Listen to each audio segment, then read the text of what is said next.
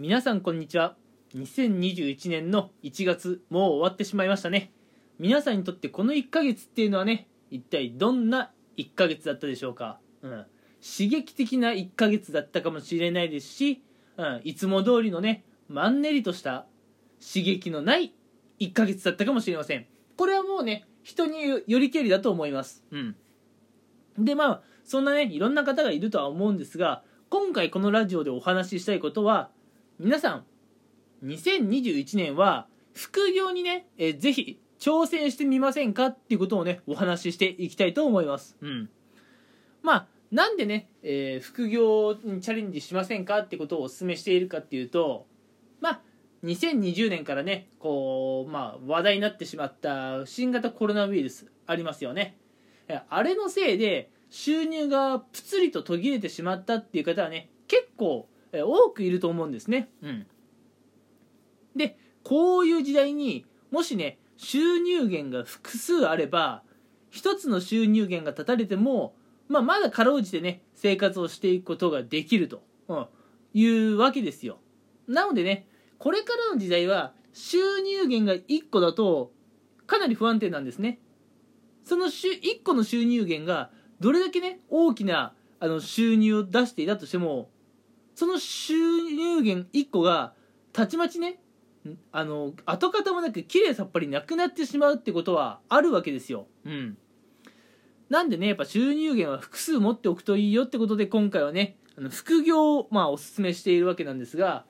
副業をねやるメリットっていうのは他にもあるので今回はね、えー、ぜひね皆さんに副業にチャレンジしてみてほしいっていうことと副業をするメリットをね、まあ、今回はお話ししていこうかなと思います。うん。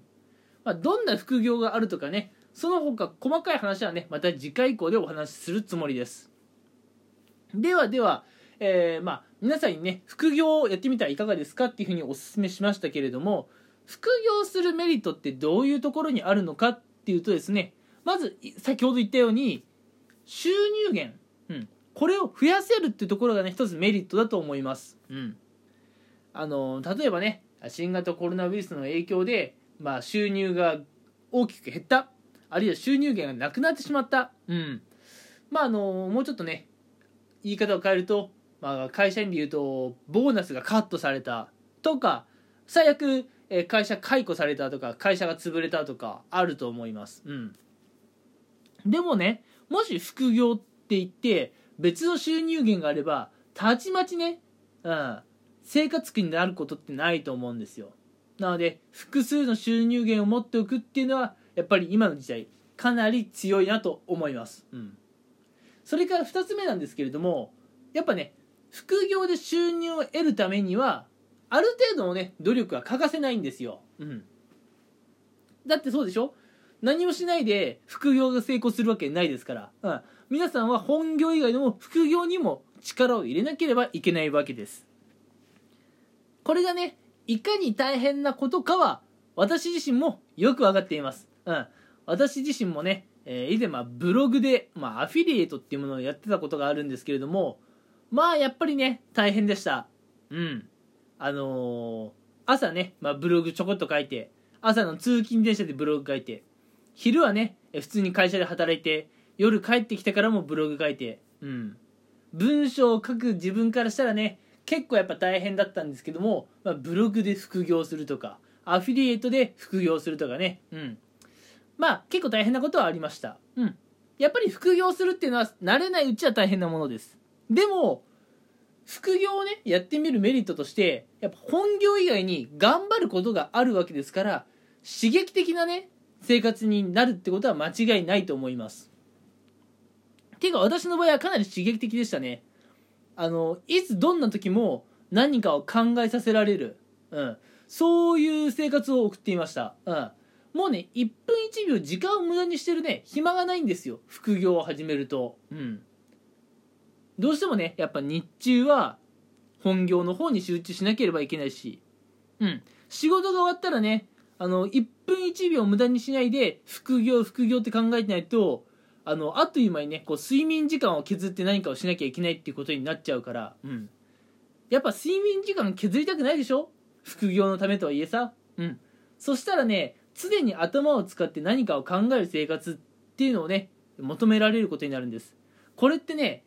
疲れるなとか嫌だなって思う方いるかもしれませんがこれ結構刺激的。うん。なのでねマンネリとしてつまんない、えー、1ヶ月送ってしまったなという方は是非ねブログあのー、まあ何でもいいですよ。ブログでもアフィリエイトでも何でもいいんですが副業にねチャレンジしてほしいなと思います。あ副業をやるだけでね結構ね人生ねあの楽しくなるもんだと思いますよ。うん。それからね今回お話しするまあ最後の、うん、副業する、まあ、メリットっていうところで自分自身にね自信がついてくると思うんですよ。てかつきます。自信が。これどういうことかっていうと多くの人ってまあ会社とかねすでにある組織に自分が入る、うん、で組織に貢献する代わりに組織からお金をもらって生活をしている方が多いと思います、うん、これ日本人の大半だと思うんですが副業するっていうことは大体自分で動いて自分でお金を取ってくるっていう、まあ、ことになると思うんですよね。うん。これって皆さんあんまり経験ないと思うんですよ。もう一回繰り返しますが多くの人っていうのは、うんえー、会社に行く会社から仕事もらうその仕事を達成すると報酬が会社から支払われる。なんかね、まあ、お金をもらうことが若干当たり前になっているような生活。でも副業ってそうではないんですね、うん、自分からあのお客さんにアプローチすることも必要だし、うん、それでねもらったお金っていうのは会社からもらった給料とはね一味違うようなものがあります、うん、でそうやってねお金を手に入れると俺自分一人でも稼げるんだっていう自信が身につきます、うん、でそういう自信が身についた人っていうのはあのこれから先の人生ねまあどんなことがあっても簡単にはくじけないと思います、うん、一回自分の力で、うん、ちょっと自分だけの力って言っちゃうとね少しおこがましい感じもするんですが自分の力でお金を得られるんだという実感をね得られると、うん、自分にね自信がついてくると思います。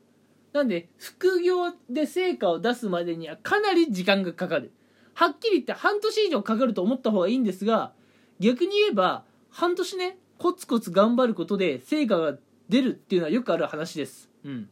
なので副業で成果を出すっていうところをねまず皆さん頑張ってみてはいかがでしょうか。そうするとね自分に自信が芽生えてくるので人生がね楽しくなってくると思います。うん。